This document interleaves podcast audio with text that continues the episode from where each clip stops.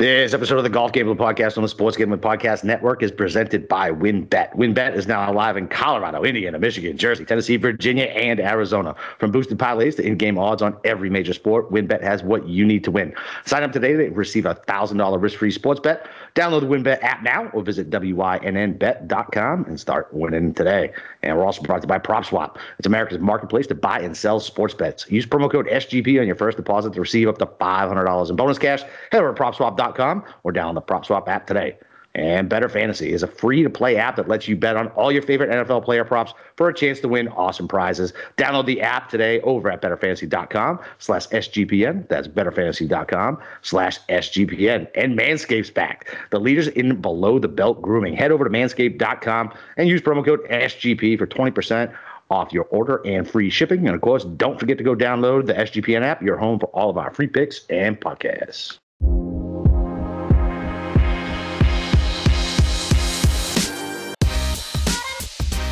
All right, welcome back, DGens. We got a special guest with us tonight for the Farmers at Torrey Pines. It's your boy, Boston Capper with God Golf himself, Steve Schirmer, and possibly one of the busiest guys in the golf space, Andy Lack. What's up, Andy? Guys, what's going on? It's uh I'm so glad to join you again. I'm shocked I got uh the invite back after I came on here last time and told everyone to bet Xander at 6 to 1 to win the Zozo. Uh, but uh it's a pleasure to uh, be joined by both of my uh, good friends here. Hey, listen, you're just betting with your heart there, you know? I mean, it, it, was a story, you know, it was the fairy tale of him going back to Japan where he won the gold medal. And yeah, of course he was going to steamroll the field over at the Zozo, but uh, yeah, didn't quite happen. So yeah, I mean, listen, I, I mean, you got a lot of things going on. You have uh, the new show, Rick Gehman. Also, you, you were, did you do your interview today with uh, the San Diego uh, local news station there with, uh, with yeah, Ron did Burgundy? You, oh, you don't, you don't have, you don't have, have Twitter. Twitter. No, oh, I don't. I can, I can send you the link, Steve. Okay. I, uh, I apparently I didn't bomb because they asked me to come back as soon as I finished. They were like, "Hey, can you come back and do a midway report on Friday?" Uh, but I sent the link to my mom, and I, so I've never been on TV before, obviously, but I do. I've done like over like hundreds of podcasts now. I do like five shows a week. So he he he asked me. He said he said, "Hey, how's it going, Andy?" And I was like, "It's going great, man. What's up?" And my mom was like my mom's like, next time you go on television, like, don't call the guy man. Whatever, that's fine. It, it creates a sense of familiarity, man. It's fine. It's perfect. And he's like a local legend, apparently, um, that is really cool and surfs and all that stuff. So he's great. Yeah, I'll send you the link, Steve. I I, right, I didn't embarrass myself. No, you didn't. You did good, man. You did good. You look good on TV too, man. Appreciate it. Thanks, guys. All right. All right. All right, so uh, listen, why don't we get right to it? Um, so, I mean, you you go into a lot of depth into your podcast, especially. I, I really appreciate the the podcast you did last night at Torrey Pines because you've been there. You know, you've seen the golf course. You went to the U.S. Open. I, I, appreciate you saying it's a bad golf course and saying it's a horrible golf course to watch golf at. I totally agree. So, you know, why don't you give you know our audience just a little bit of just like an overview, just you know, talk about Torrey Pines, like what works there. What are some of the things you found that you know when you did your initial uh, data dive into this place that you know stuff you're like you're looking for this week from uh, the players? Yeah sure. For a spectator that place is an absolute night can i curse again with you yes, guys? Yeah, i can't remember. Okay. Oh, come on. Um, yeah that place is a fucking nightmare if you're a spectator. But uh, as far as what it takes to succeed that week for for the PGA Tour pros, um, so I, you guys know, but just just for all the listeners, they rotate between the north and the south course on on it will this time it'll be Wednesday and Thursday and then Friday and Saturday they do the south. Um, the south is way harder. The north is like 7,200 yards and and pretty scoreable, whereas the south it's like almost 7,800 yards. Really narrow fairways, smallest greens. Um, I, the thing that I talk about the most with Torrey Pines is I think that there are certain courses that we go to every year where um, some players start on second base, right? Like some players have a, a built in advantage at some of these courses where you have a lot of longer holes, where you have more narrow fairways, where there's more of a penalty for missing the rough because of um, there's this Kikuyu rough, and you really can't hit a four iron out of this rough. Um, it's hit or miss. So this is one of those courses where your Jon Rahms, your Tony Finau's, your Hovlands, your Rorys, your Jason Days in his prime. Like those guys are starting on second base because the way that they drive the ball and how good of a long arm player they are. Now, doesn't mean that your Patrick Reeds can't win, um, or your Mackenzie Hughes or your Alex Noren. They just have a harder path to victory. But I think in terms of like the main things that I'm weighing, guys, if your driver is a weapon, that's a huge bonus for me. Um, if you are a good long iron player, that's a huge bonus for me. And if you're not either of those things, like you better be unreal around the green and you better have a lot of uh, positive experience on POA because POA is a surface that you know, we could do a whole different podcast on POA. That's for you two. That's for you two. You guys, yes. you guys can do that. Your, you can do that on your own time. Um, yeah, no, no. So, so I appreciate what you said about that because I, I, I had a similar spiel last night that you know everybody is going to come to this tournament with, all right, I need length, I need distance, I need you know long iron play. Yeah, like I mean that's what everybody's going to play. But I think you kind of touched on it, like the secret sauce this thing seems to be around the green around the green mm. game and putting, just because like you know the greens are so difficult to putt on. You know, it's it, it's it's a little bit awkward around the greens too, and it seems like when you look at like the a commonality of all those guys, like I mean Patrick Reed and Brandt Snedeker, Jon Rahm, and Jason Day, like yeah, those are basically different players, but all of them are really good scramblers. All of them are pretty good putters. Like, and that's kind of the link that kind of, you know, connects all those guys. And th- that's a little bit what I'm looking for too. And I, I, think you bring up a good point where, you know, if you're looking to differentiate yourself, especially in DraftKings, because it seems like everybody's loading up on just length and distance this week. Like, there's some guys that if yeah, they're a little shorter and, you know, they have their work cut out for them, but they hit a lot of fairways and they just, you know, can save strokes by getting up and down for par, or like converting on that birdie, or they putt well on the POA greens. Like, you know, that's that's a big edge, and a lot of those guys are low on, and we'll go over talk, a couple of those guys tonight. But uh, there's another thing I want to talk about with you too, and uh, and I I was I want to pick your brain a little more on this. So you know, you started going over some of the differences between like POA greens, like you know they're not all the same. You know, you have your East Coast POA greens, which you know you said are like a little more like bent and like POA mix. But you know, one thing I, I wanted to ask you about because I hadn't really made that connection is you talk about Riviera, and those are POA greens, but those are you know a little different than Torrey Pines. Like so light green, yeah.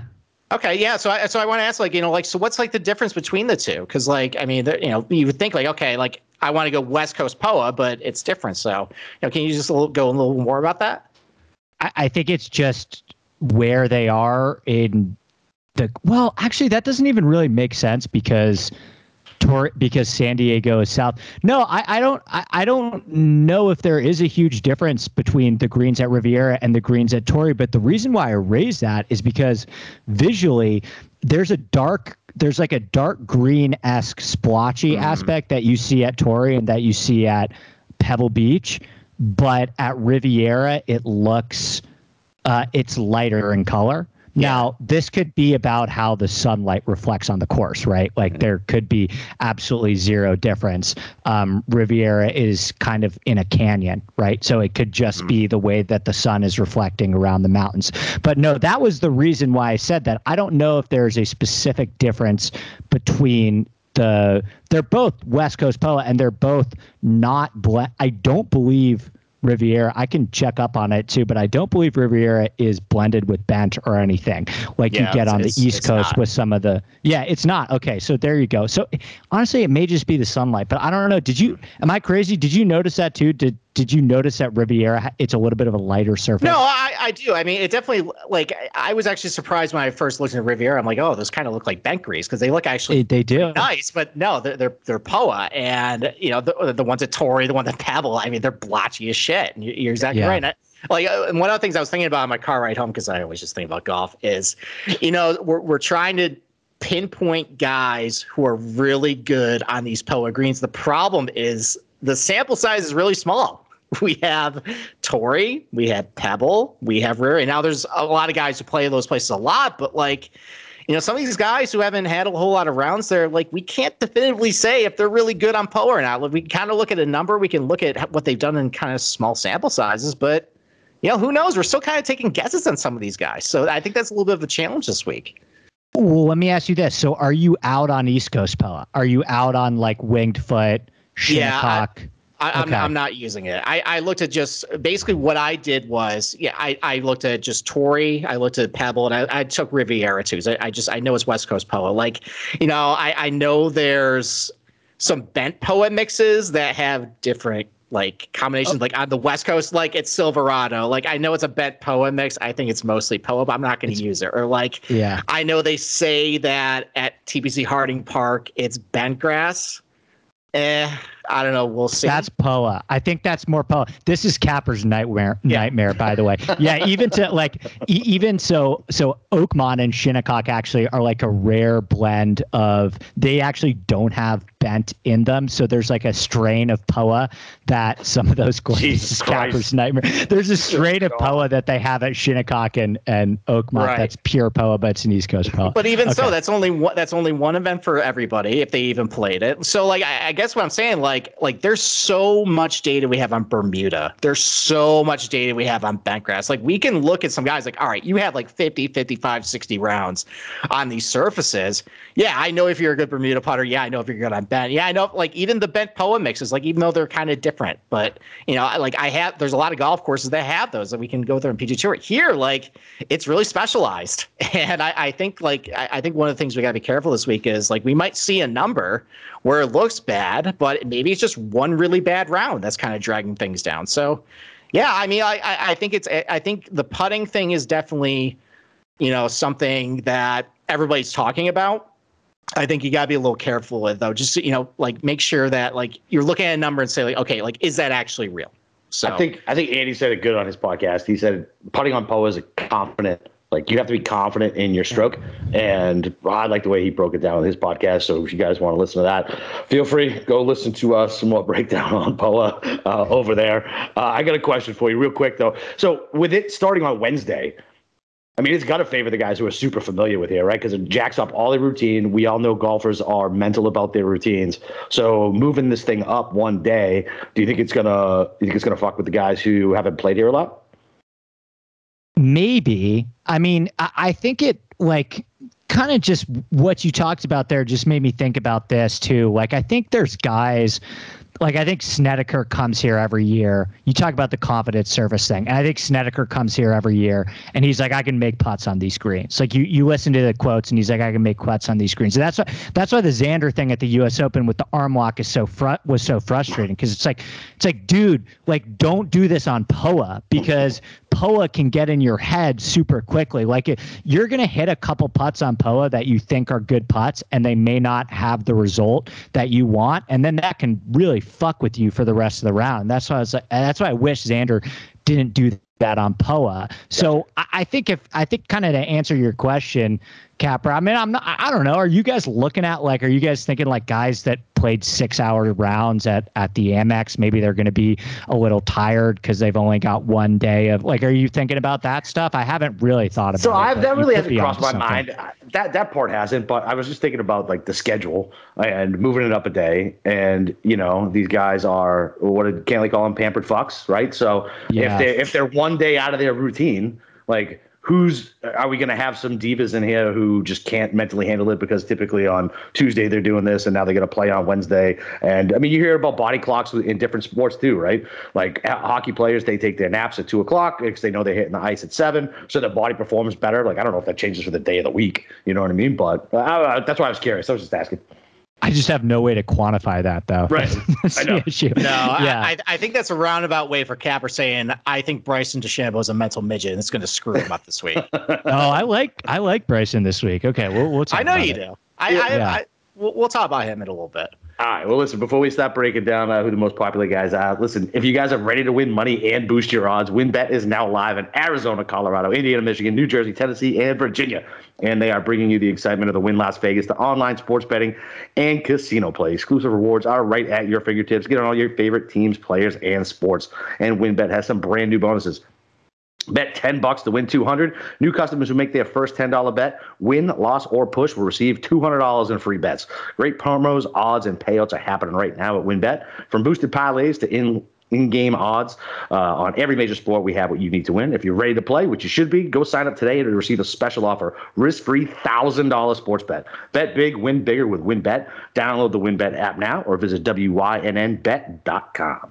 All right. All right, Capper. Why don't we go over some ownership? Uh, I mean, it's still really early in the week, but uh, why don't you? I mean, it is. you know, I mean, it is, but it might as It well is, but it Tuesday isn't. night. Yeah, exactly. yeah. Might as well be That's Tuesday true. night at this point. Um, yeah. So the chalk i- i- in 10K and above is is Rahm. I mean, he's the only one who's chalky. Everything else is pretty spread out. Um, and, and look for good reason, right? I mean, his history here is ridiculous. He's a stud. Everybody loves him except for Andy. And uh, you know, Yeah, so we'll, we'll we'll get to him. Yeah. Yes. Yeah, we, we saved a special spot in the show for you to. Uh, Yeah, I, I saw your- I saw that on the outline. Um, Yeah, we'll talk about exactly what we talked about in our little text chain on uh, I think Saturday. and then. Um, Uh, go ahead. then- yeah, no, no. And then so the 9K range, uh, you got Burns and then Tony Finau and Willie Z. Willie Z, everybody was all over early. Um, I'm pretty sure that number opened at 40. I'm pretty sure it's bet down to like 30 or 28 at this point. And then Finau is the Uber chalk. But it's the same thing, right? You talk about somebody who's comfortable here. 20, Yeah. you know, uh, I mean, he plays well here. His history is awesome. So it's, you know, it is what it is. And then it, it- it seems like people think maybe he's going to wake up this week. yeah, I mean, I might be one of those people. And then um, in the uh, in the 8K range, uh, it's McNealy and Palmer. I was kind of surprised to see Palmer chalky. Like I like Palmer, and it's just funny to see Palmer as chalk again. And it typically never works out. I don't, I don't know what tournament he hurt me at. I can't point at the doll where, where he hurt me, uh, but I just know he hurt me at one point when he was chalk. Uh, but McNealy and Palmer. Uh, are the two- Yeah, I mean, I think those are maybe some course history driven because I know McNealy. When I went over that list last week or Mm-hmm. last night, he ranks pretty high in the South course, uh, and I think Palmer's pretty good here too. Did he finish Palmer's like, awesome here. top ten here? Yeah. Yeah, he, Palmer's got a great course. Is, is this where the narrative that a Jon Rahm course is the Probably. Ryan Palmer course? It might be. Yeah. yeah, Is, is that trend, is that trend still alive? Because I think Palmer's missed a few cuts between now and then that Rahm's done well at. yeah, this and Muirfield Yeah. too, Yeah. right? Like Palmer's been good at Muirfield. Um, yeah, probably. Huh. That's that's interesting about that's an interesting range. We'll we'll get to it later, but that's that's interesting to hear. I'm I'm not totally surprised. Yep. Yes, I, like I knew Mc, just from Twitter, I knew McNealy is on a ton of guys outrights and things like that. Um, and then I, I guess it was I, I guess it was just a little caught off guard by Palmer. Um, and then in the 7K range, uh, there's a handful of guys. Luke List, uh, let's see, he's, he's definitely the chalkiest so far. And then you got Aaron Wise. Obviously, uh, everybody thinks he's going to play good this year. Uh, you know, the darling. And then uh, Cam Davis hits it a fucking ton. Aussie, Kikuyu, whatever. Patrick Rodgers, good course history here. Uh, Long off the tee too. long off Yeah. the tee. Yeah, yeah. So I mean that checks out too. And the 6K range, really, there's not a whole lot of chalk. I mean, you put get a couple guys, uh, you know, right around five, maybe a little more. Svensson, uh, obviously been playing well. Uh, Bramlett, holy shit, uh, Yeah. that shot that shot. Big, was la- hitter, time and been pretty it. good here, I think. He's been great. Yeah, I was I was told by our friend uh, Brian Kirshner that Bramlett was a free square this week. Oh, Oh no. God, God. All right. Okay. Uh, All right. We we don't know how the 6K free scare, squares work. Um, yeah. But yeah, so I mean that's uh, that's pretty much it. I mean, look, he probably is mispriced uh, based on his current form and his history. But yeah, I mean, dude, Jesus Christ, ten percent.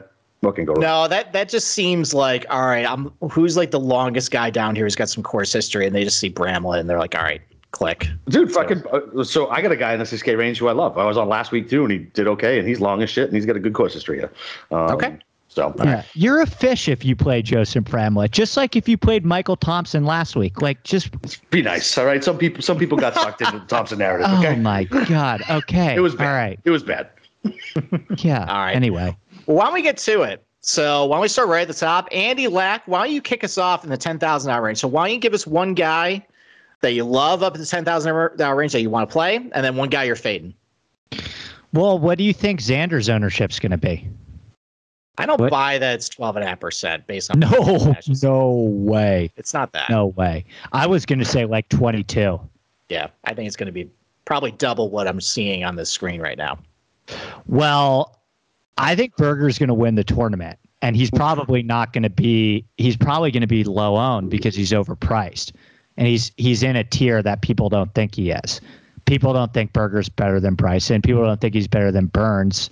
people don't think he's better than Spieth, which he probably isn't. But I, I think for this specific spot, I I'm gonna play Berger, and I think that him and Hideki, just because people don't think Hideki can win three times in five starts, kind of including myself, are probably the best leverage plays here. The decision that you have to make is what to do with Jon Rahm because you think, what do you guys think? 30 again, maybe? And that was the thing. Yeah, and that was the thing that happened last week. Like I didn't take a look at it, but like how did the Rahm Cantlay lineups do? Like did the because some people stacked them both Yeah, I and did. that was sixty percent Yeah. compared to the two of them. And I, I don't, I don't, I mean, but did you do even like because I played Scheffler. Yeah. And, and faded both of them and didn't do very well, right? So I think the decision you have to make at the top is wrong, but probably Xander and Berger are the guys I'm playing. Yeah, so it's funny you say that about Berger, man. Right? So, so I was I'm super high on Berger for the whole season. Um, like I, I just think he I don't think he gets the respect he deserves. Um, but he's got bad course history here, right? And he's has his around the green game improved, or is Yeah, that he's still, good. Yeah, Okay. yeah. His his recent Okay. numbers are pretty good. He's Okay. over his last twelve rounds, he's gained about half a stroke. Okay, He's fine. okay, yeah. Listen, uh, listen, uh, listen I, It's I, it's it's his putter lately that's been bad. Like, Yeah, and that's going back to last fall too. But he's won on Poa before and been Yeah. good on yes, that's true. Yeah. Yes. And he's also you guys buy you guys think about this stuff too. Like why the hell is he 20 to 1 everywhere? yeah, Why the hell is he 20? They, this happened to Cam Smith Yeah. at, at the Sentry TOC. Like Yeah. DraftKings opened Cam Smith at 16 to 1. Yeah. And I did the dumbass thing where I spend 20 minutes on a podcast talking about Cam Smith and then I say the number's too low. yep, yep. I mean, yeah, and- Burgers Burgers the play. Okay. Burgers the play, I think. All right, so listen, like I said, I love Burger this year, so I was just, uh, I'm gonna have to dig a little deeper, man. But if you're that high on him, then I- I'm gonna have to take a, I'm gonna have to take a little deeper look, right? Because I was just worried about the course history here. Um, you're right, he has one on Poa. um, and I guess in my brain, like, he, uh, in my brain, he's not a, he's not a great scrambler, but yeah, listen, I, I like him better than almost everybody else in this range, uh, other than listen, you like you said, you, you have to make your own decision on Rahm. We're gonna we're not gonna tell you anything you don't know about Rahm and his fucking course history here and how good Yeah. he is and you know whatever five tool player, all that shit. Um, so my guy, my, my, my guy's Hideki. Um, listen, his current form is fucking ridiculous. Um, the only the only uh, the only grass type he has positive putting on is fucking Poa. Uh, he just came off the best putting performance of his goddamn life. Even if that regresses, his irons were a little loose that weekend. So even if it, even if that goes up and putting comes down a little bit, you're telling me that that he can't win this tournament? Get the fuck out of here! Like yes, I, I, and he's got a good history here. Um, last two, whatever, fine, made the cut, but he had a couple top 15s here. And you're right, he's a leverage play. He's going to end up being like you know 10% or lower. Um, yeah, I, I like Decky, and and my fade is DJ just because of the price point. We haven't seen him in forever. Not a great course history here. I don't know. I, I just can't. I, I- can't blindly bet on DJ yet. Okay. All right. I mean, my play is also Hideki too. So I mean, I, I think that's three straight weeks we match on a guy at the top, and I, that's gone very horribly for us. So yeah, maybe we should fade Hideki. But I mean, I'll, I'll piggyback on what you said. Like, um, you know, I talk about guys who I think have a lot of tools in their bag, and that Hideki is one of them. I mean, he's got adequate length and pretty good accuracy off the tee. Great iron player. I don't suddenly think that Hideki is suddenly the king of like a birdie fest. I think this is more his speed. And you're right. Even if the putting does regress, like he can still ball strike his way to a great finish. I think he's done that. I think one of his top tens, he I think he lost strokes putting on the week, and He still, you know, did great. So, and I also feel like there's a lot of guys on the nines. I think that they can win this tournament. So I don't feel a whole lot of pressure to pick the winner up here. And I mm-hmm. think Hideki could definitely finish like top five, top eight, like mm-hmm. and be perfectly fine. So I'm gonna go with him. And then cover your ears, Andy. You're out on Xander. I get I'm out it. on got- I'm out on Xander this week. And it, here, there's a couple things of concern. the wrong people are picking Xander. Okay, As well, our it's friend not. Nagels would Well, say. yes, there Okay, is. yeah, there- that- that was- number one. that was yes, there is- immediately there is cross a wrong off. person. There is a wrong person who's picking him. So Yeah. but I but that's you're. I have other reasons besides that. So, and maybe you can speak to it. Why is he so bad on the North Course? Is there a particular reason for it? Because it seems like every he- single year that's what screws him up, and then he's like either make, missing the cut on the number, or last year he screwed it up and he had he made the cut on the number, and it was mostly because guys, it was just a really crazy wind day on Friday. and then he ate up the South Course Saturday, Sunday. But like, it seems like he's always kind of fighting Thursday, Friday. And it seems like that it's that North Course that kind of screws him up. Like, do you know anything about that? Like, why why is he so bad there? Well, he was awesome at the U.S. Open there. I mean, they Yeah, but, that, but that's but that's the South Course though. I'm talking about the North. Oh, you're talking about the North? Yeah, the, the easier North- one. Yeah, Uh, I don't know. Xander's better in harder scoring conditions, right? That's like you, is true. Xander, I don't think Xander likes like there's pressure on the like you kind of have to play the North Course well to win. Um, it really really helps if you go low there, and and I, I don't. I, Xander's better in at places where he has to shoot like three under. He's not. I don't like him as much in places where you got where there's like an eight under or nine under out there. I think he he gets lapped sometimes. So I think it's it's probably just he's, his game is better suited for harder courses. I think right. That makes sense. I mean, you say it's 7,200 yards and it's easier. And I, I did that study back in December, which one of the hosts of the Golf Game podcast hated. but uh, no, so, so so so there's that. There's also the fact. I mean, he's playing Saudi Arabia next week. Like, is he looking forward to that? That's like, is- whack. is this kind of Yeah, like a I'm not like shaking off the rust thing with him? I don't know. Is it a guaranteed payday for those guys who go over there for that anyway? Do they really? yeah, give but a I think fuck? there's a big payday for the winner too. Yeah. I mean, but here's the thing. So this is the same reason why. This is the same reason I say like why Rory went soft, right? You can at some point you have so many zeros in the bank account. Unless you have a fucking killer instinct like Jordan or Brady, you're going to rest on your laurels. You're going to just be like, listen, how much is how much is enough money? I got a million dollars to show up, and it's three million for the win. Like, what's the difference to him? This does not. All right. Yeah, so- and and and the only thing I would add too is like I think this tournament matters to him, man. Yeah, like I think hometown I kid. think yeah, hometown kid. Um, you ask Xander's got all the money in the world. You ask Xander what is what he would trade like I don't know five ten million of his career earnings or Oh, yeah. that gold medal. Like he's keeping the gold medal. Oh yeah, absolutely. Like he's Oh, at that he's at that point where it's not about I think he wants to win this week. I do agree with you though about like the whole Saudi thing is just weird, but a lot of guys are doing that.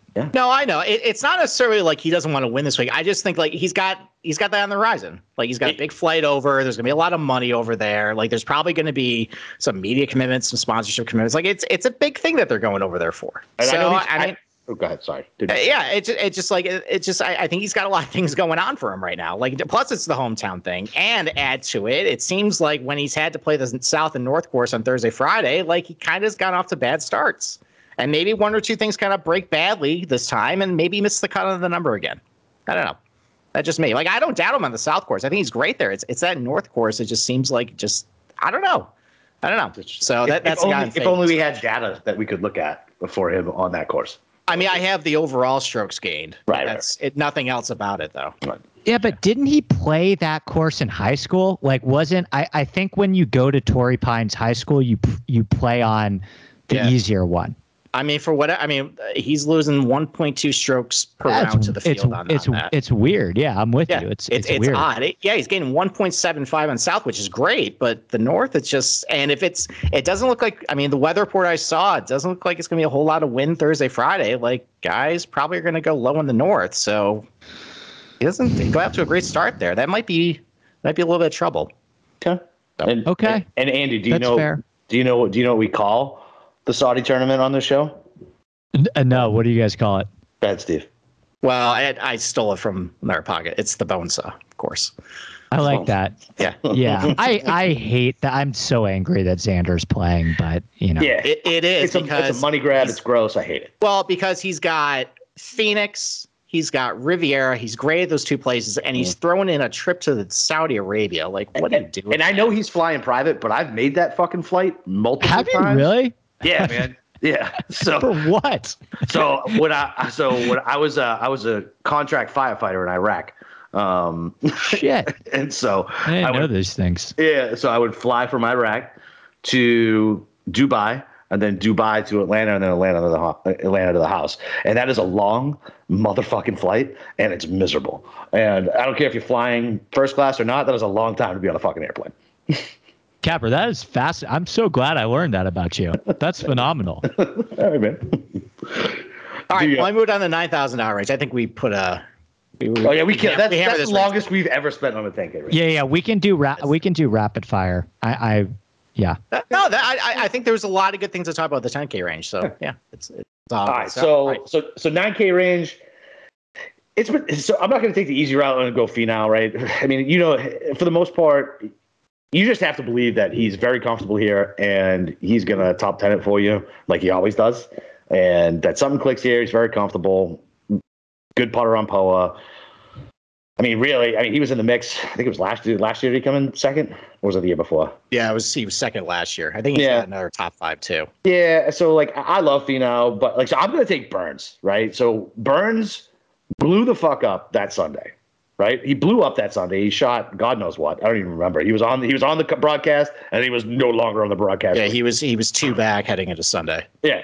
And this is a different Burns. Burns knows how to finish the job now.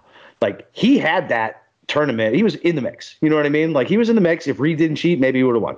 And uh I mean, he won by five. Even if he got penalized, he still won. Yeah, but that would have changed everything, right? Maybe Reed's headspace changes and the butterfly flaps swing in Thailand, you know the thing, right? So, um, but anyway, listen, I think Burns is a different golfer now. I think he's, I- I think he's kind of a killer, man. And I feel like this is a this is a spot that he probably feels like he let get away when he was on the ascent.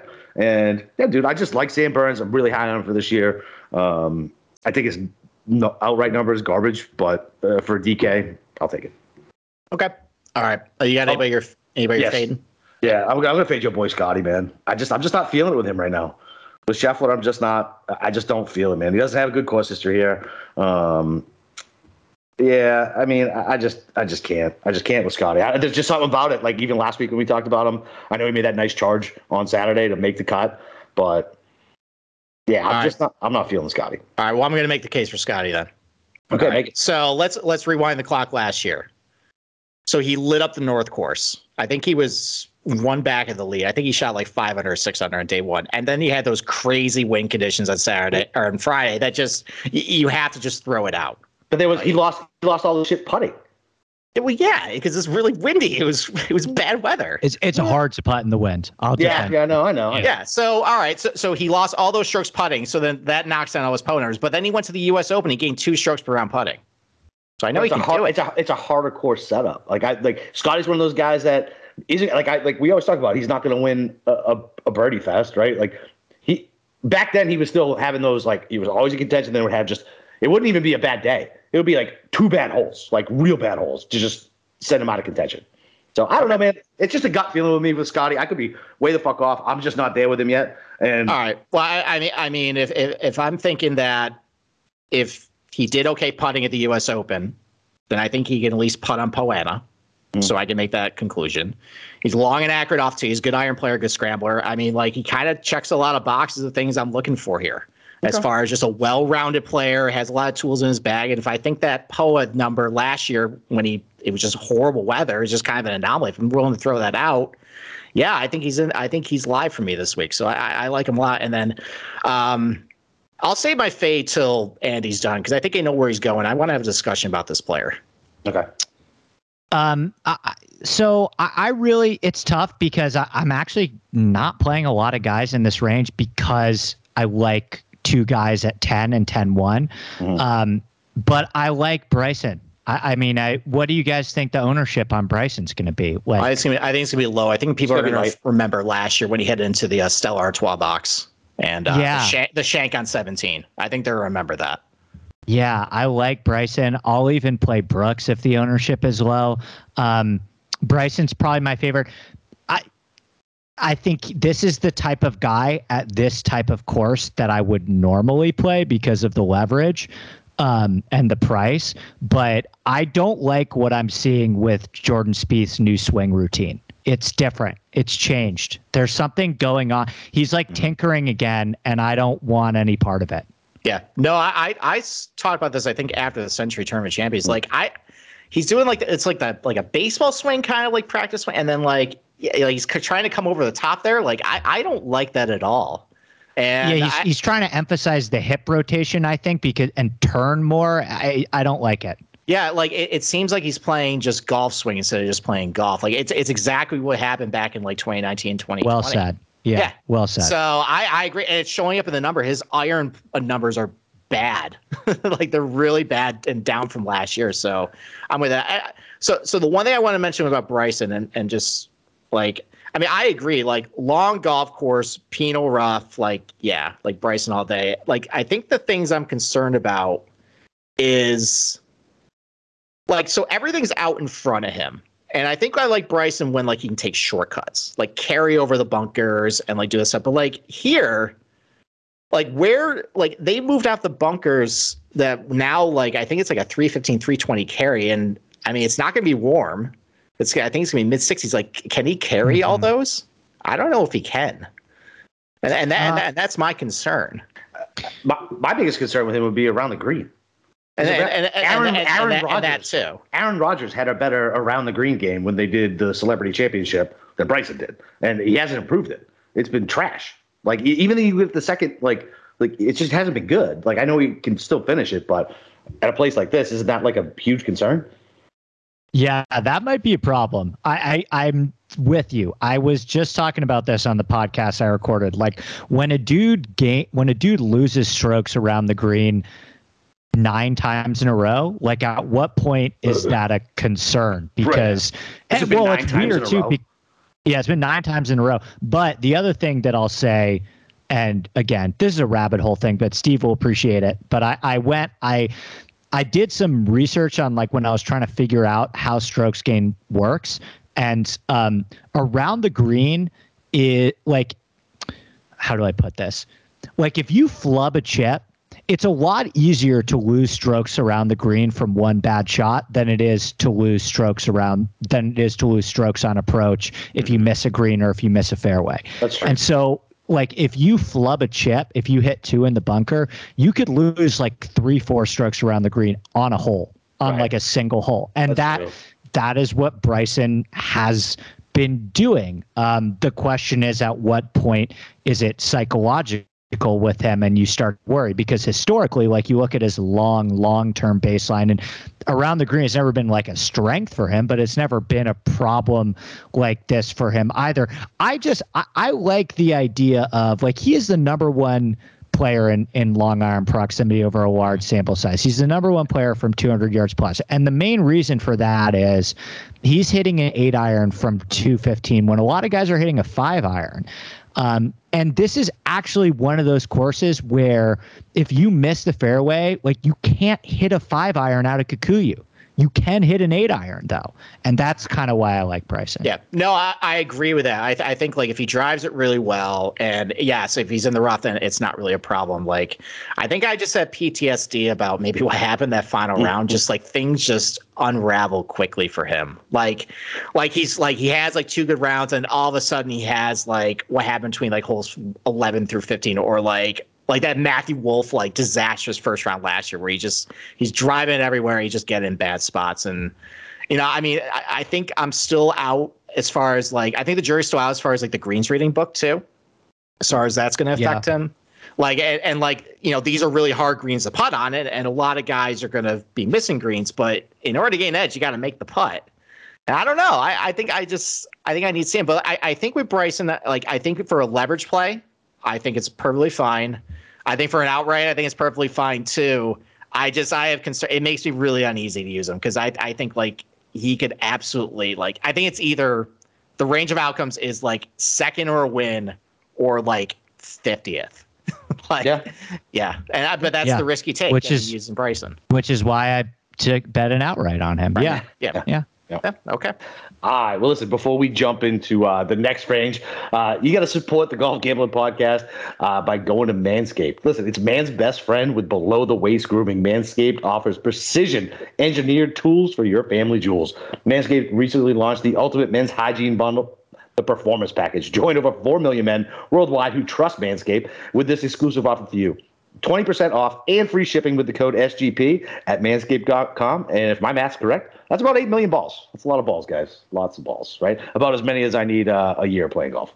Uh, so, listen, the Performance Package 4.0 has arrived and it is a game changer. Inside, you'll get the Lawnmower 4.0, Weed Whacker ear trimmer and nose hair trimmer, the Crop Preserver ball deodorant, and toner, performance boxer briefs, and travel bag to hold your goodies. Listen, I asked Steve last night. I said, listen, the, the ball deodorant is definitely a good thing for golfers. I know my wife would probably appreciate it when I come home from that. But listen, uh, nobody wants, uh, no, no females uh, want to be going through uh, the long rough uh, looking for uh, looking for your club. All right, so make sure you get over to Manscaped and use promo code SGP to get 20% off and free shipping.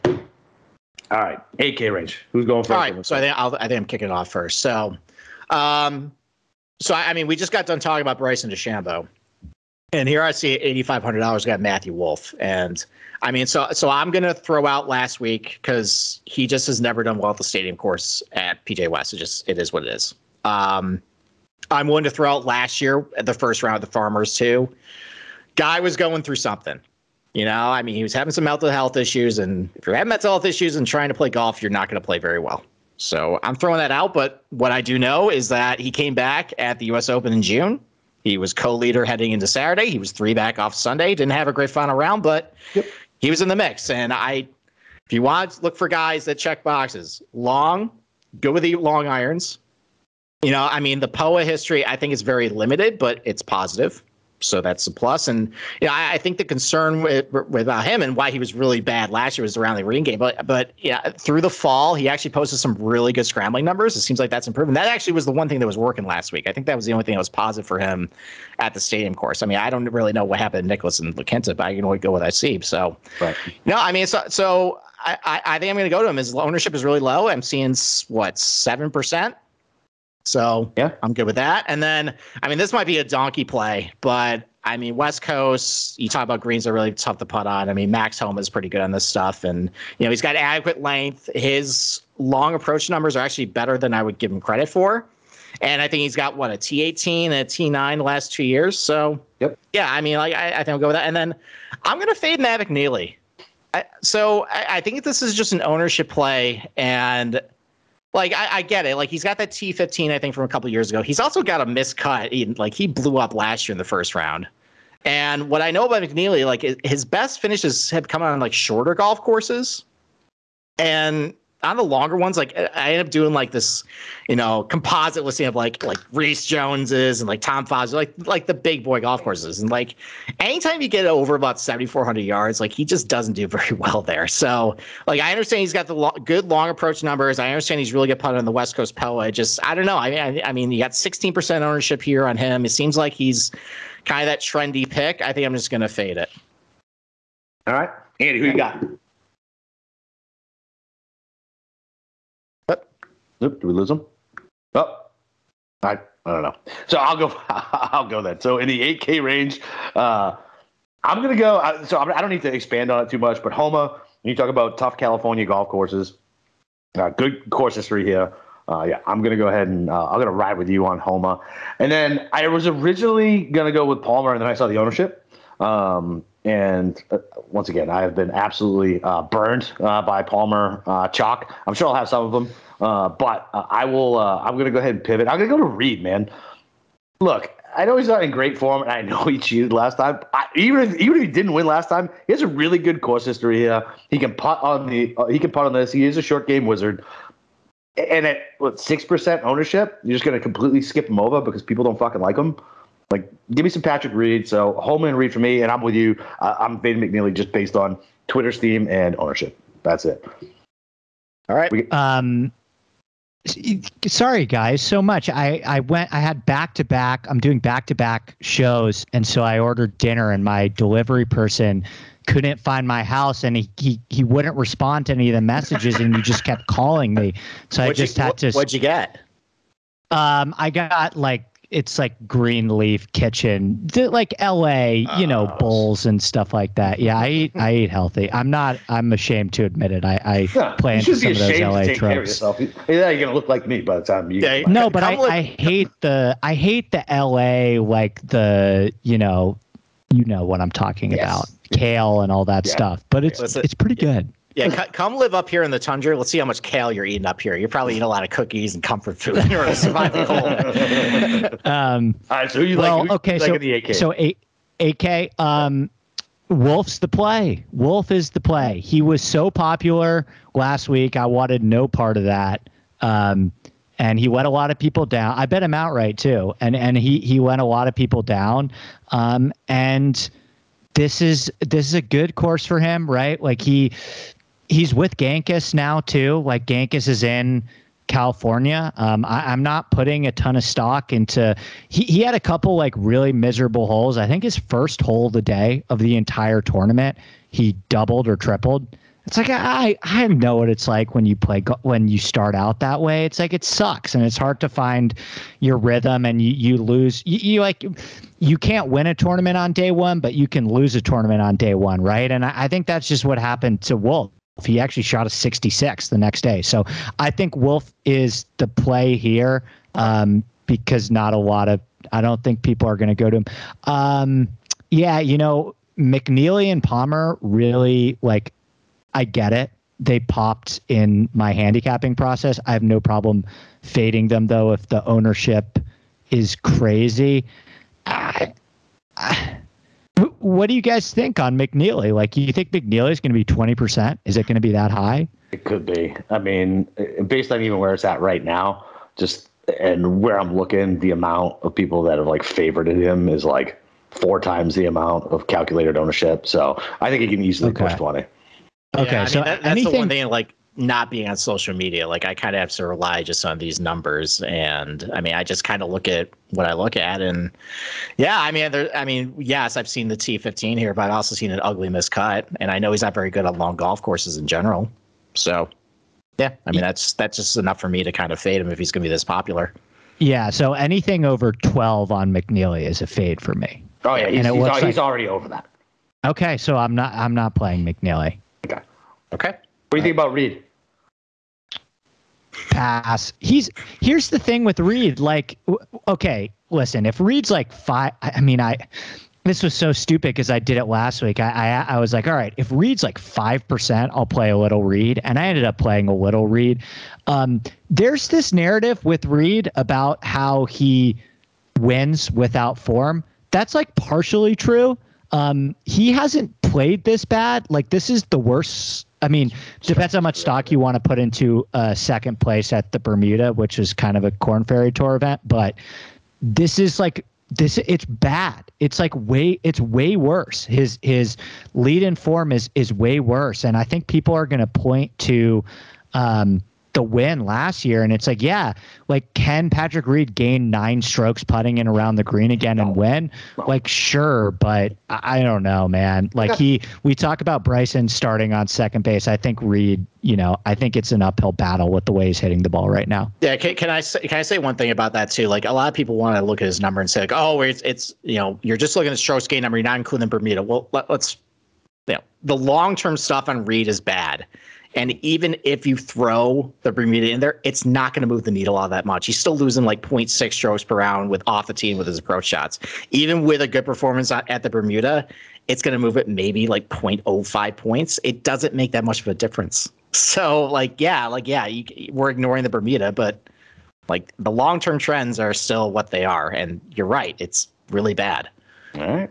Oh yeah, our friend Nagels is, yeah. you know, I'm I'm throwing him under the bus here because he was firing shots at me too on his podcast. He's like, "Oh, the thing you're missing about Reed is that we don't have stroke strokes oh, yeah. gained from the Hero World Challenge, an event that half the players were drunk at after round one." yeah, exactly. Come on, Reed sucks right now. Oh, oh, I was like, so I was trying to get him into a charity bet uh, I'll throw him under the bus too, because uh, he was so high on Reed, and I was like, uh, and he was shitting on Powers. I was like, Powers is fucking such a better golfer right now than Patrick Reed, and he was digging his heels in, and I was like trying to make him do a charity bet, and he wouldn't do him because he's like 0 and 10 on charity bets first name. Um, so, so, so yeah, so yeah, he was in love with Reed last week. Um, yeah, but I guess, uh, all right, fuck it.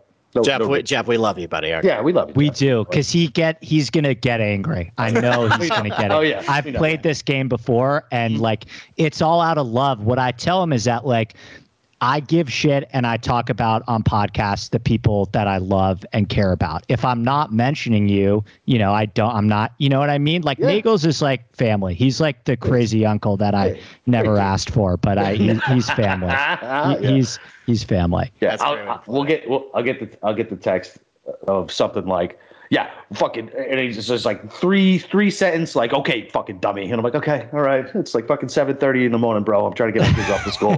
the the um, all right, so the, all right, who we got in the seven K range? Who you like down here, Randy? Um, okay, I'm leading it off first. I am, I'm sticking with Justin Rose. Um, did you guys know Justin Rose um, on Sunday at the Amex, uh, best ball striking round in two years? Only because I saw you posted on Twitter. Yeah, it c- could it could it be nothing? Sure, it could be nothing. Could he have found something? Sure. Is he returning to a course that he's been awesome at? Yeah, I think that like he was good last week. He was fine. Um, and I don't know. I think that I'm not ready to give up on the guy yet. And I think this is a much better course than him. And I think his ownership will be really low. Um, there are a couple guys I like in here. Like I like Mackenzie Hughes too.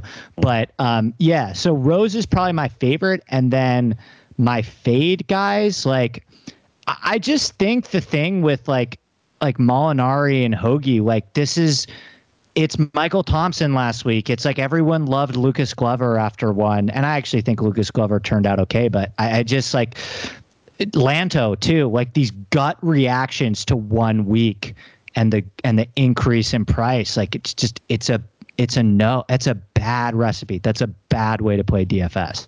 Yeah, well, I would agree with that. All right, Capper, who do you like in this range? So I'm going to shock everybody here. Uh, Keegan Bradley.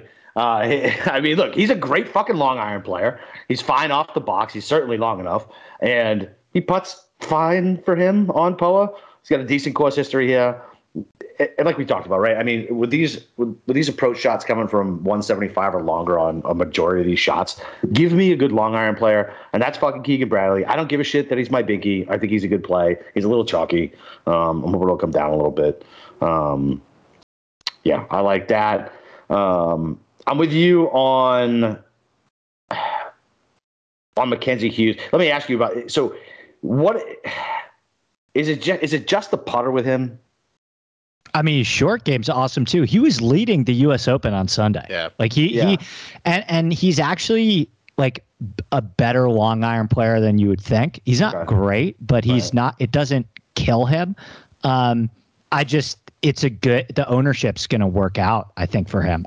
I think Yeah. he's going to get. Everyone's going to play Luke List, and by the way, Luke List number two in my model. Like I get it. Like Luke List, I understand it. But if Luke List is I don't know, 20% and Hughes is like 7%. Like that's easy. Yeah, yeah, no, I would agree. I would agree with you on that. Um, I'm, I, I, so I, like you said, the Michael Thompson thing, but I like Hoge. Um, he, he's had he's had he's had two good tournaments in his last three. He has a really good course history here. His price didn't move that much in DFS, and he's not uber chalk, right? Because I feel like people are going along that same line because they just got burnt with Thompson, and I don't even remember who the fucking two other guys were last week um, that burnt everybody. But yeah, so I, I'm fine with him at that price. It's seventy five hundred. Um, he's still sub 10 like whatever it's fine um so i, I like those two and i so I, I, so he's a better long iron player because i was looking at mackenzie hughes because i wanted to pivot off of lanto and i feel like that's a good pivot point there at that price point and i didn't want any list because of the ownership and i've bet on list and had list and it's not worth the fucking angina having him on your fucking dfs squad watching him push a fucking three foot putt left um yeah, so I think that's where I'm at in this one. Uh, and I mean, there's really no fades down here for me. Okay. All right. Now, as you guys all know, I am off social media, but I was under the impression that Mito Pereira is the darling of everybody. Not And- people are out this week. Out. Yep. Yeah. Why is that? He's Well, I never mean, played. he he's never. played, right? He's never played. It's his first start of the season, which I agree with. By the way, like I think that's a narrative that I semi agree with. I, I would like if you have some reps, and he's never played Torrey Pines before. And there's like two guys in the last 50 years that won on their first appearance, and one of them is, in everyone's opinion, the second coming of Tiger. So do we even Jesus count that? Yeah, but I don't. I don't need Mito to win. Like I just need him to play well. I mean, Will Zalatoris showed up here and played well last year. Is he just a good player? So Yeah. yeah. I mean, I mean, listen, like.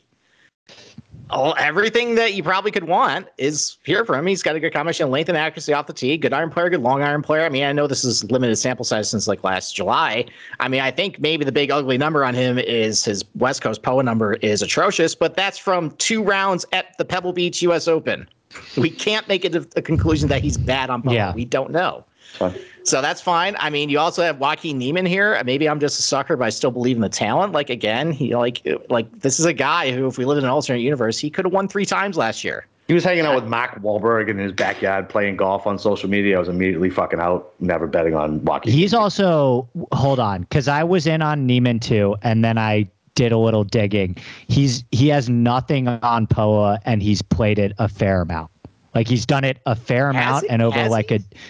Okay, I mean, I'm like we're talking like you talk about Mito having two rounds on Poa. No, I uh, know. I mean, Niemann's had like Niemann's had like 20, 30 rounds on Poa. All right, so he's got the U.S. Open last year. He didn't play any other Poa. No, he played Riviera. I mean, he lost a little bit. Suck. Yeah, like he's 0.3 fine. I. I like Niemann. I, I yeah, I like All right, Niemann. I cut, just cut a Riviera. I don't know. I just I believe in the talent. I believe in. His, I think he has a high ceiling. And if you're like if you're looking for a longer guy that is really good with their long irons, okay, you start on second base. So that's them. And I, then like I like the play. all right, and then, and then there's a couple of other guys like, you know, we talked about some, you know, like maybe some under the radar plays because like they don't pop in the models or anything like that. Well, I mean, how about Matt Jones? What do we know about mm-hmm. Matt Jones? He's got some length off the tee. He's a bad iron player. I'll, I'll give you that, but he's a great scrambler, great putter, good on Poa, and like you know, if you want to say, okay, well, like the wind conditions are probably going to be, you know, maybe a little easier scoring. Well, in that 2019 Farmers that Justin Rose lit up, he was T13 there. Yep. So I mean, listen, like, uh, like not everybody's gonna be perfect, but you know, I mean, he could, you know, he's got some pop and he's got some stuff around the green with on the greens he can do. And then, and I know you disparaged Michael Thompson last week, but no one's on him this week. And what I know about Michael Thompson, he hits a lot of fairways. His long approach numbers aren't awful. He's a great scrambler, great putter. And now he's really boomer bust at this event. He's got a bunch of miscuts, but he also has a bunch of top 15 finishes too. I've seen it. And he's cheap and no one's on him. So he is playing relatively well. Maybe we can just throw out last week and maybe go back to him. So those are a couple plays I like in that range. All right. Can I ask you guys real quick about Yeah, about Gary? What what do you guys think about Wood? Yeah. So, so I was in on him last week because I was kind of high on him going into the um, going into the season, right? Like good pedigree. Hopefully he's over Yeah. his torn labrum, all that bullshit, right? He looked real bad on fucking Thursday, but I think he looked okay on Friday and all right on Saturday. Like he was fine. Like maybe he's just knocking the rust off. He's definitely not going to be owned. He, everybody who was in early on him is not going back to him. I know, yeah. So I don't know. I'd probably be more apt to put him in the top 20 um, or maybe even a top 10. He's got a decent history here other than last year, which I don't count because he was coming back from injury. Um, he's got the good pedigree, man. So yeah, I mean, I'm, I'm, I'm fine if you want to be contrarian and go with him. You know what I mean? Like it makes sense as far as like a pivot play. Absolutely makes sense. I think he's got to Okay. show me something first. That's just Okay. that's just me. I mean, I, I like it's he's got that T nine I think last fall that makes you think, oh, like maybe he's got he was surrounded by a bunch of miscuts, didn't play well last week. There's always the injury concern. I don't know. I mean, he's not a spring chicken anymore. I think he's getting up there in age too. He's like, he's like my age. He's, he's like 36. Yeah. It's like, all right, Uh, the lineup that the lineup that won with the PME, I played two 45 year olds. Let's go. Touche. Let's go. Yeah, touche. I, I like Woodland. I'm Okay, I. I didn't like him last week, and I like him this week. So I'm playing Woodland. All right, I like it. Sweet, I like that then. Okay. Uh, that'll uh, that'll have to get sprinkled back in then because I, I was because we were trying to put together we're doing a prop show and there's basically nothing out. I was like, well, looks like fucking Woodland top twenty is going to be one bet I talk about. um, so, all right. Well, speaking of props. Uh, you guys got to go over to Prop Swap. It's where America buys and sells sports bet. The only thing more exciting than watching the NFL playoffs is prop swapping the NFL playoffs. Last weekend was Prop Swap's biggest weekend ever, as bettors from across the country cashed in on their Super Bowl futures, like Zach from Colorado, who sold his $100, 150 to 1 Bengals Super Bowl ticket for 15 hundo. Zach locked in his profit when he turned his $100 bet into 1500 and the buyer got better odds than any sports book. PropSwap has thousands of buyers all across the country, and so you will always find the best odds and collect the most money for your bets. So go hurry up and download the free PropSwap app today. It's also got fantastic features like filtering listed tickets based on the best value, free activity fee to stay in the know with all the big sales and red hot tickets, a loyalty program that turns your ticket sales into extra bonus cash and a first deposit cash match. Use promo code SGP on your first deposit and PropSwap will match up to $500. So join the real sports bettors over on PropSwap. It's where America's buys and sells sports bets. All right, your favorite segment, Boston Capper, dumpster diving. Yeah. So why kick it off? Who you like down this range? So I'm going back to Poston again, man. He's 6,400. Dude, you make the fucking face. Like I just, I, have just, I've never been a fan of Poston. Yeah, and, and, so like he's got a good, he's got a good course history here. He's long off the fucking tee. Um, he played well last week for him. You know what I mean? Like I'm not expecting him to go out and light the world on fire, but he's 6,400, and if he can make the cut, give me a top 15, top 20. Yes, give me, give me Poston. I thought he looked okay last week. Um, and then, what do you guys think about going back to Svensson? Oh, I I love him. I okay. love Svensson. Okay. Yeah. All right. So I think I'm going to go back to Svensson. He's only played. I can only find him playing here once. Is that right? Yeah, but he okay. yeah, that's, that's good fine. though. Like yeah, that's, that's more than for the rookies. Like he actually had status in 2019, so the fact that he's seen it is better than a lot of these guys. Yeah, so uh, so I like Svensson. I was on him last week. I, I he got so much steam. I cut back a lot of my exposure in DFS. I went to Molinari, which fucking ended up working out. Um, but uh, yeah, dude. So I'm back to those two. And Steve, I swear to Christ, I'm not trolling you, man. But if you want to make, um, if you want to make some stuff fit, don't don't say it. I'm gonna say it. And you want somebody who's got good course history here, uh, it's Sung Kang, man. I mean, you can you can make you can make some shit fit at 6100, and he's made the cut three out of the last four times he's played here with two top 20s for whatever reason. Don't know why whatever he hit a first round leader for me at 1250 to 1 i will always be forever his dad uh, so yeah let's uh, i'm gonna go with him. If you really need to make some shit bet because this stuff down at 6100 and 6200 it's not great bob. I mean you got malnati um, but i mean do you trust him more than Sung Kang? What's the difference? All right. Um, well everybody loved hayden buckley last week. Now everybody hates him this week. No ownership. I mean listen these guys are rookies. All right they're gonna be up and down. And for me nothing's really changed with him. Like I still think he's at least from what I saw in the fall. I know those are Mickey Mouse events, but in the areas that I'm looking in, as far as combination of length and accuracy off the tee, good long iron play, decent putting. Like I know this is first time, but he's 6900 bucks and no one's on him. I think he's a talented kid. I think these rookies are going to be up and down all, all year. Maybe he can finish like top 40 and be like and be worth the price point for you. So I like him. Um, I mean, CT Pan, he's really only got that second place finish to his name here as far as like a list of like notable finishes. But, you know, again, like his iron numbers are, are pretty good for this range, like compared to everybody around him, you know, especially the long iron numbers are okay too. Like decent scrambler, good putter. Like, again, like I'm kind of just looking for guys that, you know, even if they're not long, like how can they kind of make it up? How can they save strokes? And, you know, that's one of the ways to do it is if, you know, you're sticking your long irons, you can ham it, get a little bit around the greens and on the, you know, around the greens and on the greens too. Matthew NeSmith, like for a while last year, the putter was truly awful. It seems like he's kind of been okay with it lately, like not a total disaster. And he hits a lot of fairways, good iron player, and he made I think he's got like a T fifty five, like a top forty finish in two appearances here for sixty six hundred bucks. If he just makes the cut, you're okay. And then for whatever reason, you mentioned Sung Kang, like you don't know why he's good here. I, John Huh plays this tournament every single year, and he hasn't missed a cut since 2014. And he's got some top 20 finishes thrown in there. Like even if he comes in form, no form, he just he, he just gets around here. I think he just he hits a lot of fairways. He's usually a pretty good scrambler. I mean, he's not a great iron player, but considering how much course history he has here, and considering he's 6,500 bucks and seems to always be around on the weekend, just throw him in there, see what happens. Yep, I like it. All right, Andy, what about you? Um, I don't. I usually love this range. I don't this week. I'm not the only guys that I'm. Svensson, we talked about Capper. I, am yep. in on Svensson too. Um, I just the sample size is starting to get bigger. I just think he might be a really good iron player. Um, okay. Not totally sure about the rest of his game, but he's been really good from 175 plus, and I think that can take you a long way at Torrey. Uh, I'm playing Pan too, Steve. Um, I like a lot this week. Uh, he's had a couple occasions where he's just gained a ton of strokes on Poa, um, and he's like not as bad of a ball striker that as you would expect. Like he's a pretty good driver of the ball. His irons are pretty good, pretty good long iron player. He's not going to get beat up by this course. Like he's long enough. Um, and he's the type of guy that's going to be 1% and finish like T35 mm-hmm. and I think yep.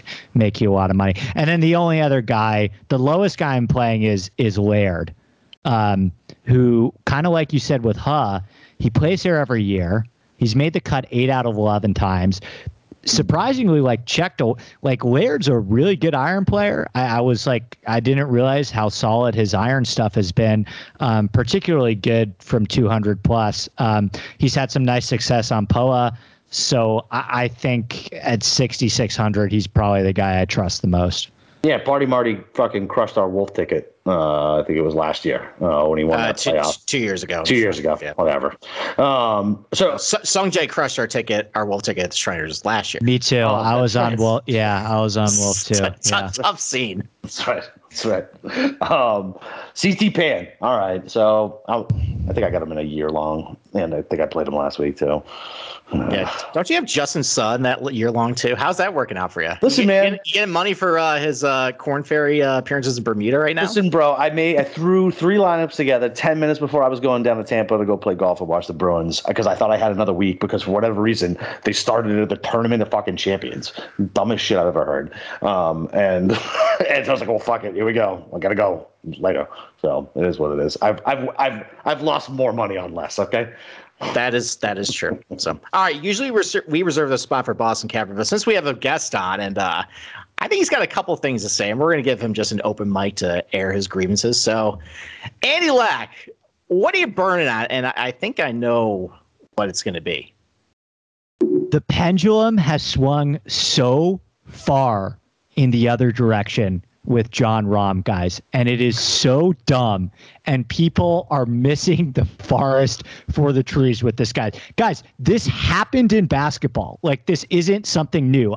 I'll never forget when John Hollinger came out and the PER statistics came out and the player efficiency, and everyone started writing articles about how Rudy Gobert was the best player in basketball right? Because he had the best PER. And the Jazz still haven't made it out of the first round of the playoffs, right? He, Rudy Gobert was getting MVP votes. And it's like strokes gained is not a measure of greatness. It's not a measure of a player's ceiling. It's a measure of overall consistency. And if you want to make the argument to me that more that Rahm is the most consistent player in the world because of his strokes gain number, that's fine. Like I'm fine with that. Morikawa is never going to have a strokes gain number close to Rahm because Rahm's a better putter, and Morikawa's going to have weeks where he loses seven strokes putting.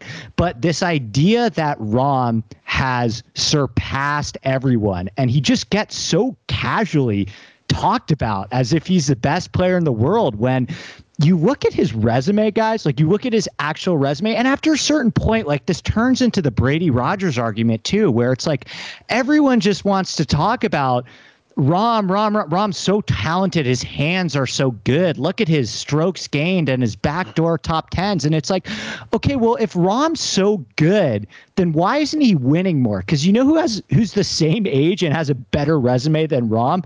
Bryson. You know who's and I I think Bryson ceiling's just as high as Rahm, if not higher. I think what Bryson did to Wingfoot was about 25 times more impressive than what Rahm did at the U.S. Open. And JT has won double the amount of times as Rahm. They're the same fucking age. And JT like sucks compared to Rahm now. And it's like we talk about this guy like he's on pace to be this all-time great. Man, he's not even close to on like he may have Adam Scott's career if he's like if that's the pace he's on. Like he's not going to sniff Rory at this pace. He's not going to sniff Dustin Johnson at this pace. And we have Collin sitting here just sitting here who has won about 20% of the fucking majors that he's played in and is actually on pace to be one of the five to 10 greatest golfers of all time. And it's like he's a fucking afterthought. I do, I feel like people are so quick, they want to anoint someone so quickly to be that Tiger guy. And I don't think there ever is going to be one. I think the parody is too strong, but I don't know what it is about Rahm I don't know why people have glommed onto him. I, I, I don't think he's more likable than Morikawa. Um, but it's just it's so ridiculous to me. I think we lose. It's a bunch of guys that have never it, people. I don't want to say meme Come on, stuff too, going, but no, it's going. just like it's the Rodgers Brady thing where it's just like, oh my God, this guy's so good. He's the best thrower of the football I've ever seen. But no one in their right mind doesn't think Brady's the goat at this point because at a certain point, your resume matters. And at the end of the day, no one is thinking about backdoor top tens. They're thinking about fucking trophies. Ask Tiger, ask Rory, ask anyone. And the way that Rahm gets talked about, it doesn't match up with his resume. It just doesn't. It does not match up with his resume at all. And all I'm asking for you to do, Rahm, is to show me. If you're that guy that everyone talks about, show me. Do it. Right? Do it because the way you get talked about is not based in fact. It's buoyed on belief and your ability to finish 10th and not lose strokes putting. That's all it is. I Hey, it's. I, I have one question to ask you, Andy. What do you have against people who survive clubfoot? Okay. yeah, I, I, I think you're being really insensitive right now.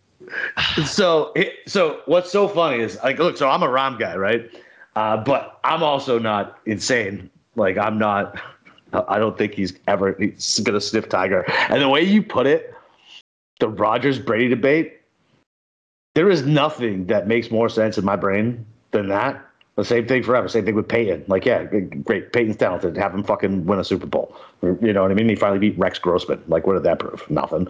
Uh, but yeah, that's uh, it's pretty spot on, I guess. Look, like I, I don't care how talented he is and how good he is at, at Torrey Pines. He's six and a half to one this No, week. that's so stupid. What? You can't. Oh wait, I, I've got one more gripe, and then I promise this is the end of it.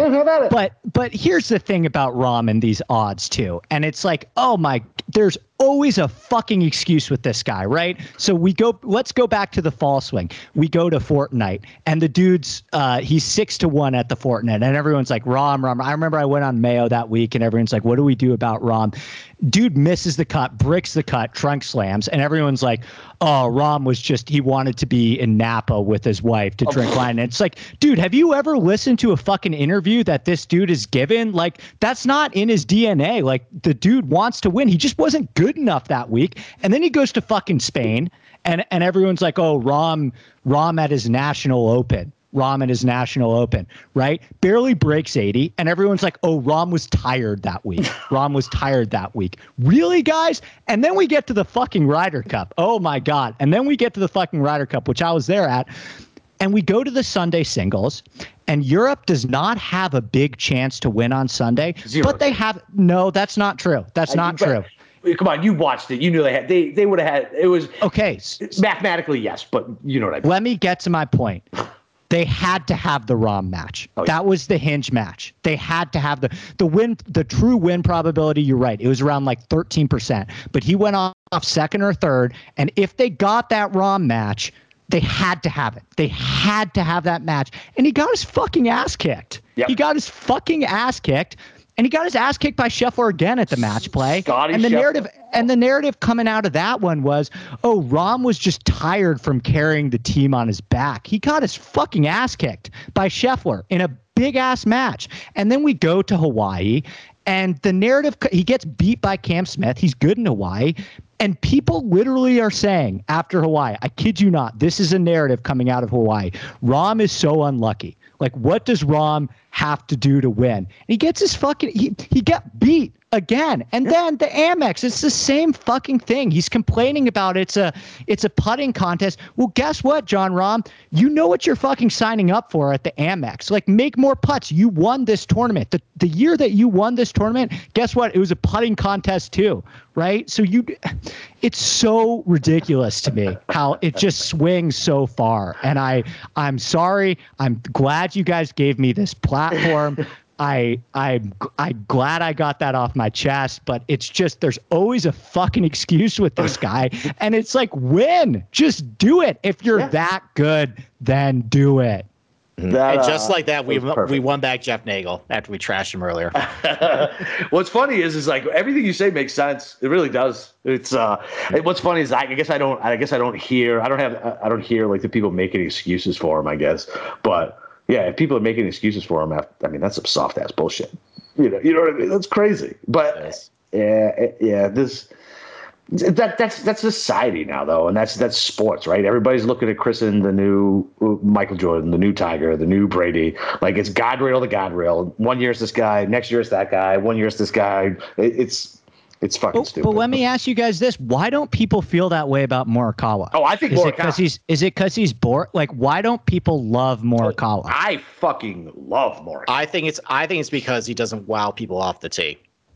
I think that's why. Who I cares? think I, I think it's because everybody it, it's like chicks dig the lawn ball, and like I think just Morikawa is stuffing irons over and over into greens isn't as marketable and as interesting as just somebody saying, "Oh, he hit this 325, 350." And like I mean, I and and, and the narrative too behind Rahm just getting the COVID and then winning the U.S. Open, it was mainstream. And Yeah. I think just people just loved it. I mean, that was a giant like I'm going to bet this for the narrative. I don't care about the number.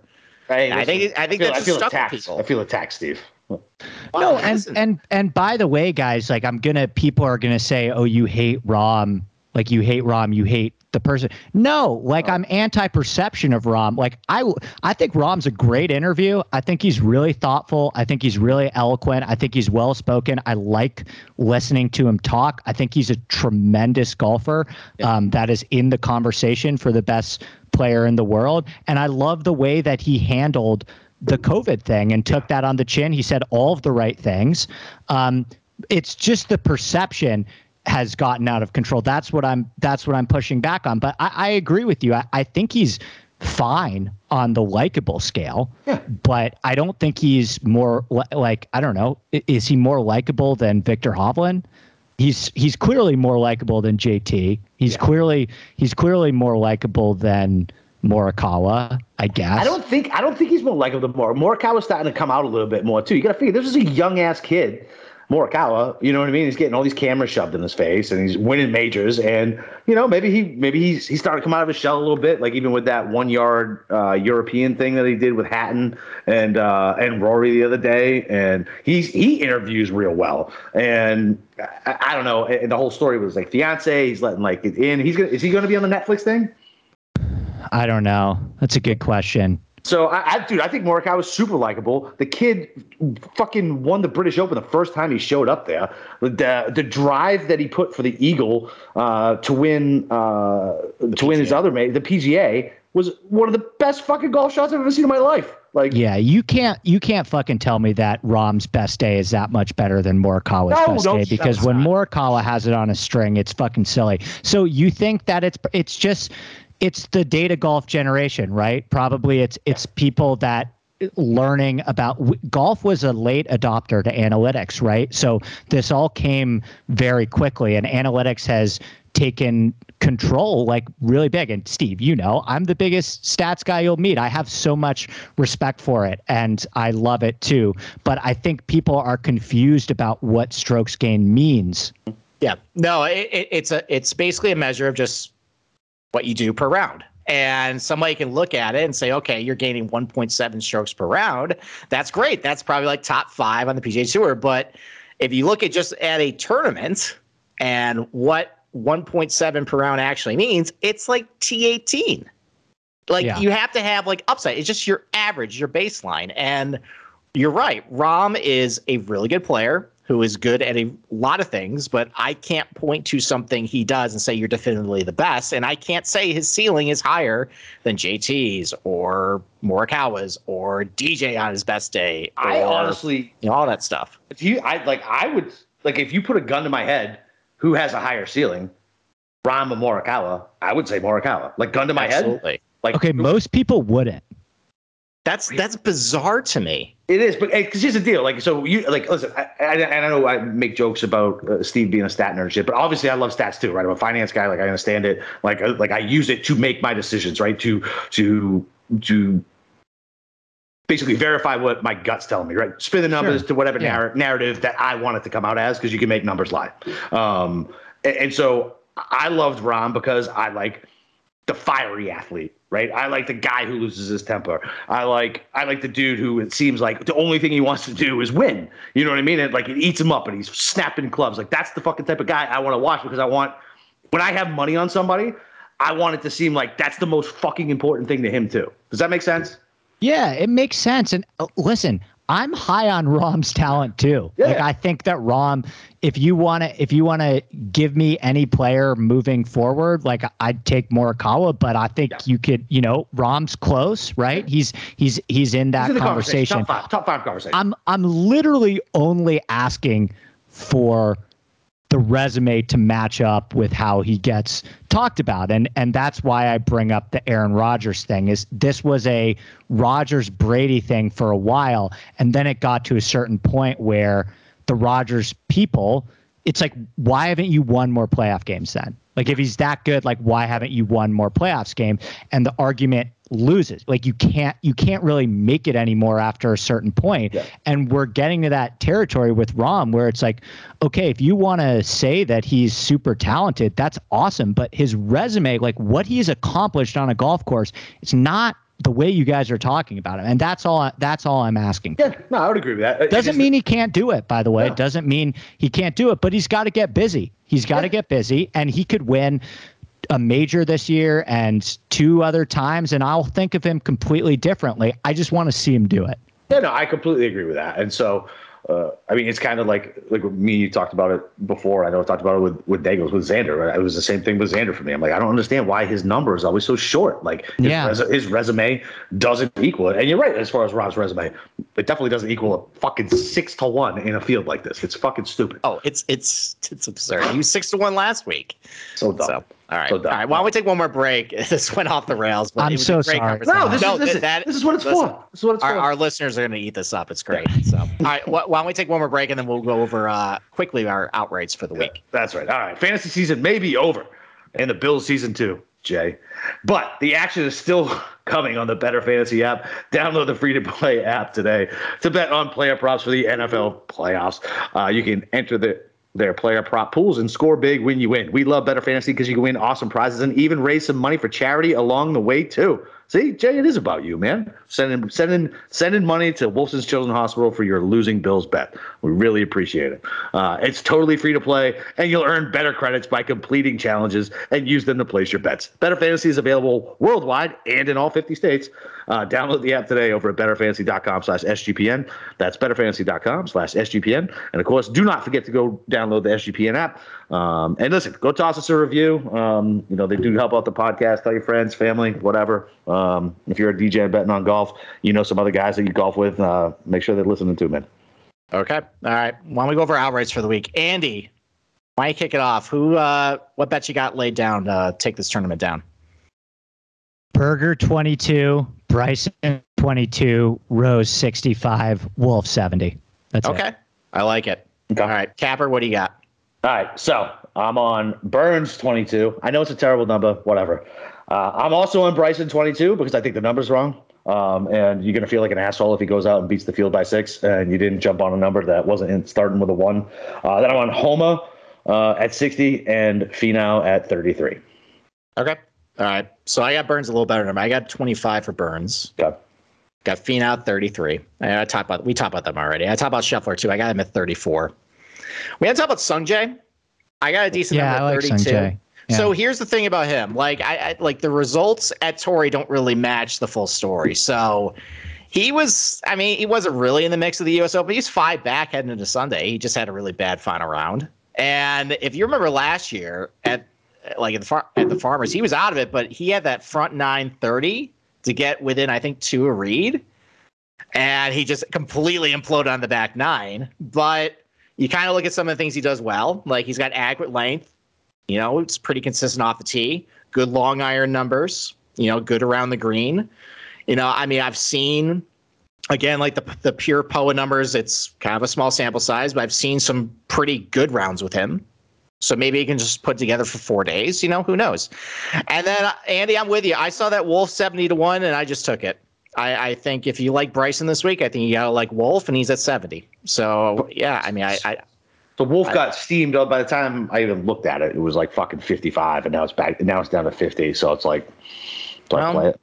early bird gets the worm. Yeah, yeah, yeah. Whatever. Fuck it. I, I deal with offshores because I live in stupid fucking Florida. That is true. So all right, want to close the show? Andy, you got anything to plug? Of course he does. yeah. Uh, yeah. Um, so uh, Inside Golf Podcast episodes every Sunday and Tuesday. Um, the Scramble with Rick Gehman every Tuesdays and Fridays.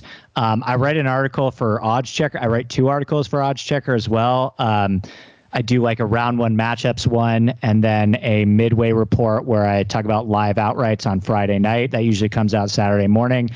Um, back on San Diego local television uh, on uh, on Friday morning. And if any listeners are at Torrey this weekend, uh, I'll be there all day Friday and Saturday uh, with Rick, who is probably more recognizable than than me. But but come say hi and uh, ADP Lack Sports on on Twitter.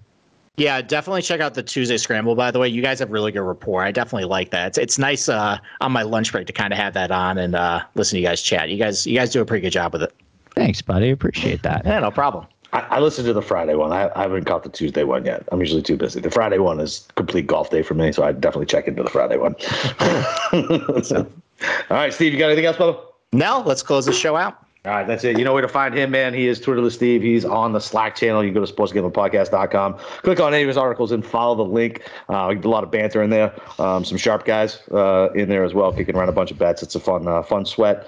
Um, typically every day because we always get some action going on. Uh, you know where to find me, Boston underscore Capper, and uh, I'm gonna make my first attempt at uh, at a quote tweet, uh, like a meme thing this week, and and I'm gonna try to grab some audio. So You stay sound like my dad saying that. yeah, man. Yeah, listen. So stay Is there tuned. a way to clip? Is there a way to clip part of the Rahm thing? Oh uh, yeah, so I'm, I'm going to talk to you offline about that. Make sure uh, make sure I have your permission. I will definitely clip some and, and, and send some over to you. Okay. so, so, so, so I'm learning how to use these new tools. Uh, seeing how Okay. uh, I have to uh, I have to learn how to be on social media because uh, my back's heavy from having to carry the show on that side of the thing. So uh, listen, let's go break them books again, motherfuckers. Let's go.